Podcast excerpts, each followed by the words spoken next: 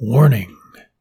The following episode will contain plagiarism, college hate, prolific to a staggering, jealousy inducing degree, talk of men with female names, sex on top of sex, librarian lockboxes, tree hacking, and the following episode will contain overthinking a book. Welcome to the Banned Library Podcast.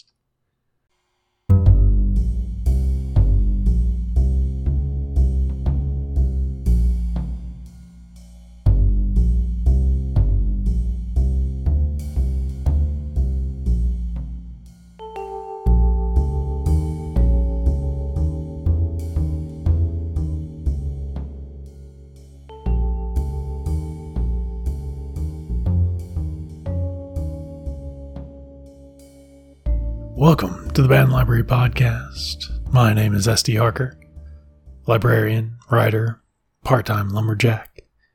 You can find me on Twitter at bandwriter. You can follow the library at bandwriter on Twitter, also Instagram, Facebook, and the Federation of Chainsaw People. But I don't pay attention to most of those other than Twitter. If you'd like to help support the Banned Library, go on our Patreon over at patreon.com slash bandlibrary. There's a link in the post and on the website. For a dollar a month, just about $12 a year if you do the math right. Maybe more or less, depending on how many months your year has. You can be a member of the Friends of the Banned Library and get access to damn near everything we've ever posted going back 127 years. Or uh, eight.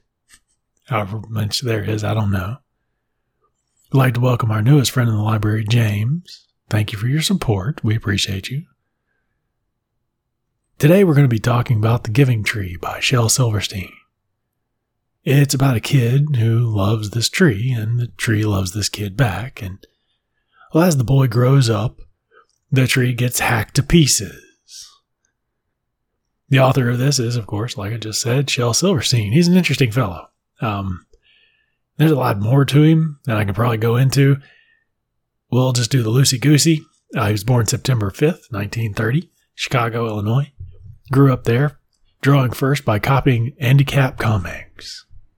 Just fake it till you make it, I guess. From his own words, he wasn't great at baseball or getting women's attention, so he concentrated on his art and flourished from there. By the time, apparently, from the quote I read in Publishers Weekly, that by the time he actually could get the attention of women and things like that, and we'll talk about that a little bit later, he was already really good at his art and wanted to keep pursuing that. So maybe that's part of the curse or whatever love of art itself is that you fall in love with the art first before you can do the thing you really want to do. He went to college at the University of Illinois, but was expelled. I couldn't find the reason why. Then he went into the Academy of Fine Arts, I believe it's Chicago Academy of Fine Arts. Bud was drafted into the Army. He served in Japan and Korea. And while in the Army, he drew cartoons for Stars and Stripes. And that was later published as the book Take 10, 1955. Now, after college, which he also said was kind of a waste of time, he should have spent just traveling around, he began submitting cartoons to magazines while selling hot dogs at ballparks around Chicago.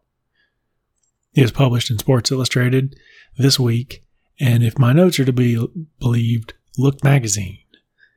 I couldn't really read them at that point, couldn't find where I saw that, so fun. Never said this was a first rate podcast. This is probably very low down on the research, but here we are. His first big publication was a travelogue for Playboy in 1957. They paid him to travel the world writing cartoons on what he saw. He found more, and I believe there was one I found that uh, in Sweden, he had apparently stepped out and said, Well, it was just a guy sort of looking around and said, Well, if they aren't yodeling in five minutes, I'm going back to my hotel. Just kind of little funny things here and there. He would have been pretty good at Twitter if he'd lived that long. Spoiler alert, he's dead. He found more success with Now Here's My Plan 1960. The cover showed two men chained to a wall, and the title, Now Here's My Plan, was seen in various ways, both optimistic and pessimistically, like, oh, we're all chained to this, but we all have plans to get out. Silverstein himself said he, most of his work tried to be as optimistic as possible, but with some downer endings because, well, that's what life is. Because if you're given nothing but good and hopeful endings where everything works out right, then you're more dissatisfied in life because nine times out of ten, that's not what you get. You kind of like that philosophy. Just keep things on an even keel. No reason to get your hopes up. Just work with what you got. Kind of like that. It's around this time, uh, early 60s, he's connected with Ursula Nordstrom, an editor at Harper and Collins. He didn't think he could write for children, but his friends pushed him into it, and he published The Giving Tree around this time, making him a huge success. Uh, he liked a couple other books uh, Uncle Shell's ABZ, uh, Giraffe and a Half, and The Lion Who Shot Back, way more as a children's books. But hey, Giving Tree is what, he, what we're talking about today, so that's what I'm going on to. Uh, he was also a prolific songwriter. Uh, his most famous is Johnny Cash's Boy Named Sue, which he got a Grammy for. He also wrote dozens of sketches, a screenplay with David Mamet. He won and was nominated for tons of awards, including Grammys and Oscars. Uh, as far as family life goes, he never married, claimed to have slept with hundreds, if not thousands, of women. He did have two children a daughter who unfortunately passed away uh, at a young age, and a son who is still living and, I believe, a songwriter in New York. On May 10, 1999, he had a heart attack in his house in Key West and died. The work he did left behind, leave behind was 22 books, 17 albums, some of which were recordings of the books. Although some of his original materials were reportedly burned in the 2008 Universal fire that broke out on their lot. So that's just a, a little note there. If you are a creative type that gets some type of acclaim, try to get your shit in a, a local archive. Those are usually a little bit better than random lots on movie studios. Now, why are we talking about The Giving Tree? Well, there's lots of reasons to. It's a weird ass book, The you know, quote of myself. Uh, but the number one reason is 1988 in Colorado. Apparently, from publication up to 1988, the Boulder Public Library kept it behind their desk in one of the locked reference sections because, well, the librarian, for the for at least an extended amount of time, thought it was sexist and just kept it locked up. And we'll get into that a little bit later as to the different political uh, lookings at this arguably very sensitive or very simple book with lots of it's one of those still waters books you know it's very calm on top it seems very simple but you can extrapolate a lot of weird shit from it so let's get into the plot itself uh, well first a little bit more about the book. It was shopped around to several places. He came up with the idea. It was turned down from Simon and Schuster for being too dark for kids and too simple for adults. But like I said, over at HarperCollins, Ursula dug it, and so they got it published. It is a simple black and white line drawings. The text is usually very basic. I think there's only like two or three pages that have more than like 50 words on a page. It's very simple uh, easy to read. It's about a tree whose reference is a she most of the book for the for the book who loves a boy and the boy would come and gather her leaves and pretend to be the king of the forest by making a little crown of the leaves and he'd climb up her trunk and he'd swung from her branches and he ate her apples and in a very weird turn they play hide and seek at one point which is not usually what le- uh, trees do but hey why not and he took naps under her and he loved her. She loved him back. And he carves me and T in a heart on her trunk, me and tree, is the usual interpretation of that. And the boy grows bigger and doesn't hang around the tree as much, but when he does, sometimes he brings people, a partner over. You see two legs sticking out from the side of the tree. Maybe he's having sexual encounters. Who knows? And there, during this point, there's also another heart shows up on the trunk, me and YI, or YL. Some people take that interpretation and mean young love or love interest, young interest, something like that on the trunk. But like I said, a lot of the time he doesn't have time to hang around the tree and swing on her branches and eat her apples. Doesn't come around as much, but the tree is happy. And then one day the boy comes and he says, You know, hey, what's going on, tree? And then the tree suddenly can talk, which is a creepy thing. He's playing hide and seek. That's one thing a tree can maybe do, or you can pretend that a tree's doing as it sways in the wind, but now it's fucking talking to him. So I wonder about this boy's sanity. But this is a children's book, so let's go with that. The boy says he wants money. He wants to take girls out, do things, buy things. The tree says, Well, I can't give you money. I'm not that kind of tree, but I can give you these apples and you can go sell them and you can get money and then you can be happy. So he gathers up the apples and he leaves. He comes back a little bit later. Now he's got a he's got a tie on. The boy is older. He says he wants to he wants to build a house. He wants a wife. He wants a family. He wants more, more, more. The tree says, Well, I can't give you a house, but I can give you my branches.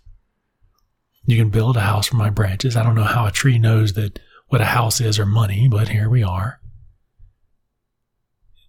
And he takes her branches and he goes and he doesn't come back, but then he can be happy. And the boy comes back and he's a lot older now. He's a little bit more slumped over. He's got himself a hat and he's got himself an overcoat. He's older, but she still thinks of him as a boy. The tree does. And he says, I'm sad and I want to go away. You have to wonder what happened if he ever did get that house, if he ever got that woman, if he ever got wife and children or anything, or if he's lost them all for what reason or another, as things are wont to do, coming and going. The tree says, Well, you can take my trunk, and apparently she hasn't built any more leaves or apples or anything after this. You can take my trunk and you can build a boat and you can sail away and you can leave. And then you can be happy. So he carves off the trunk and he leaves the stump of the tree with me and T still carved in it. I think it says something that he takes the part that says me and YL. And he goes away, and the stump is just there, and the tree is not happy. But she hopes the boy is. And the boy comes back, and now he's old. Still got his hat, but he's more slumped over, and he says, And I've got nothing else. And the stump says, and I'd have nothing else either, but you can sit on me. So the boy sits on him, on her, and they sit together, and the tree is happy. that's the end. And it's a really weird, dark tale. Um, there's it's like surveyed as one of the top kids books of all time. Parents, children, everybody kind of loves it, sort of. 1973, there was an adaptation with Silverstein reading it out over, you know, animation. There's a nude version that I liked called I Accept This Challenge, not by Silverstein, but it's a woman cutting a man down and reading that, whatever crazy bullshit you will. And there's lots of interpretations as to why this book was even popular or what it means. Now, I believe one of the publishers, they believed that Christians loved it, that they bought it, made it more popular because it's a parable for giving, to give up into yourself, to not think for yourself, to give until you're done. You know, try to make someone else happy.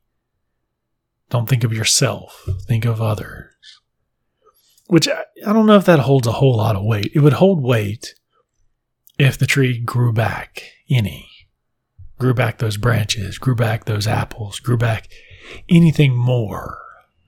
It doesn't seem like it does, though.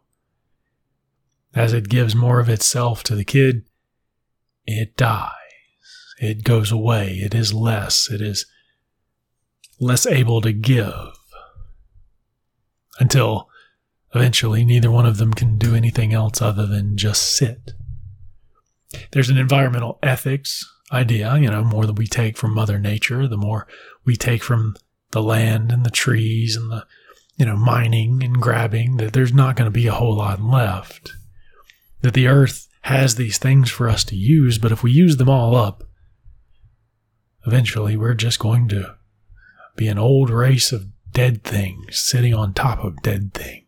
That we should be careful of what, what we take because nature will continue to give and give, or as much as we can take. Kind of like that one. That's one sort of fits, but it doesn't really fit with Silverstein, as far as I could tell. A friendship and co-parenting. Again, this is there's two sides of this coin.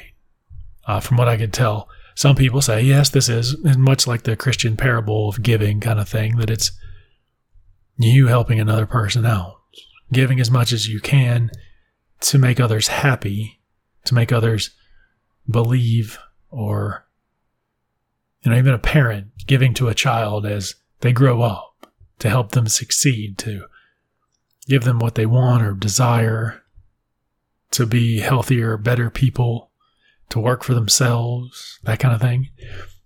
Flip side of that is a good chunk of gaslighting, uh, and just general abuse, that you can uh, be led down the path of giving until you are empty, giving until there's nothing left for you to give. And then as you give out, the person just goes away. I think there's really a case for that. That once the person uses everything they have of you and they leave, then yeah, you're nothing left. This has also been thought, and this also really kind of falls in with Silverstein's, that this is just a satire. That this is a, uh, along with the parallel, a parable of giving, that this just shows what adulthood is when you have any type of child or dependent or a friendship of that, that you're just going to give until you die one day. That's just the point of living is to give them to yourself as an artist, as a person, as a human being. You're just going to give away everything you have until you die. Maybe that is the point. Maybe it is a dark way to get that point across. But eventually, you will just be left with nothing, unchanging. Uh, it is one thing to say the tree calls the boy the boy the whole time. There's no aging for the tree, it doesn't change, but the boy changes throughout the entire story. So this could just be a parable of the human race, a satire on our willingness to just take and take and take until there is nothing left from this planet. Sort of the environmental meets the parable of giving, all wrapped up in just this really mean satirical blow that you look at us.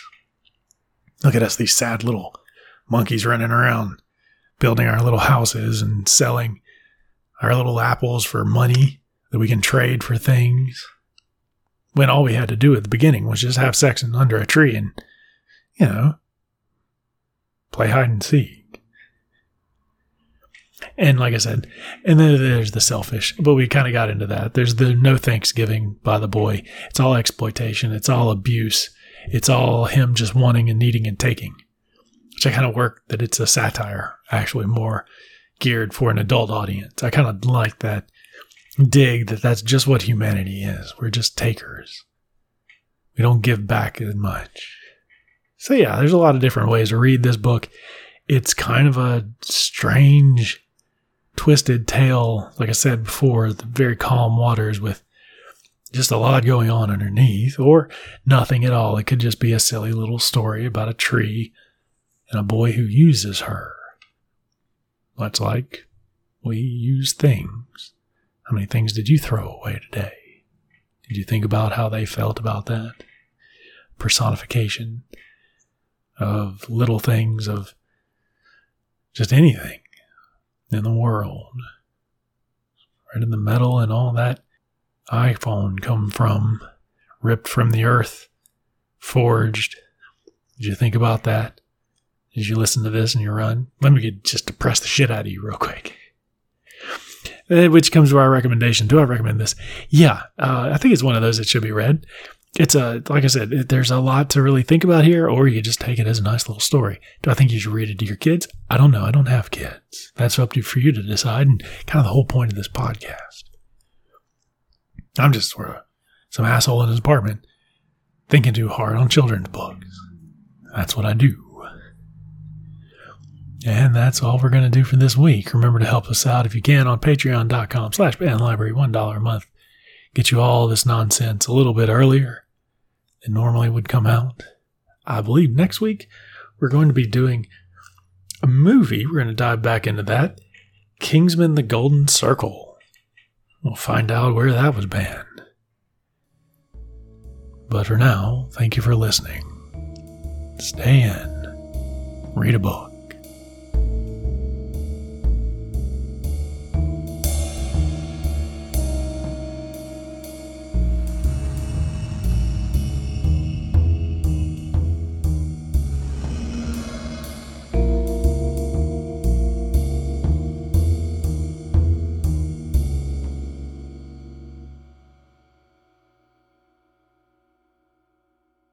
Music, Dances and Dames by Kevin MacLeod at Incompetech.com. Licensed under Creative Commons by Attribution 3.0.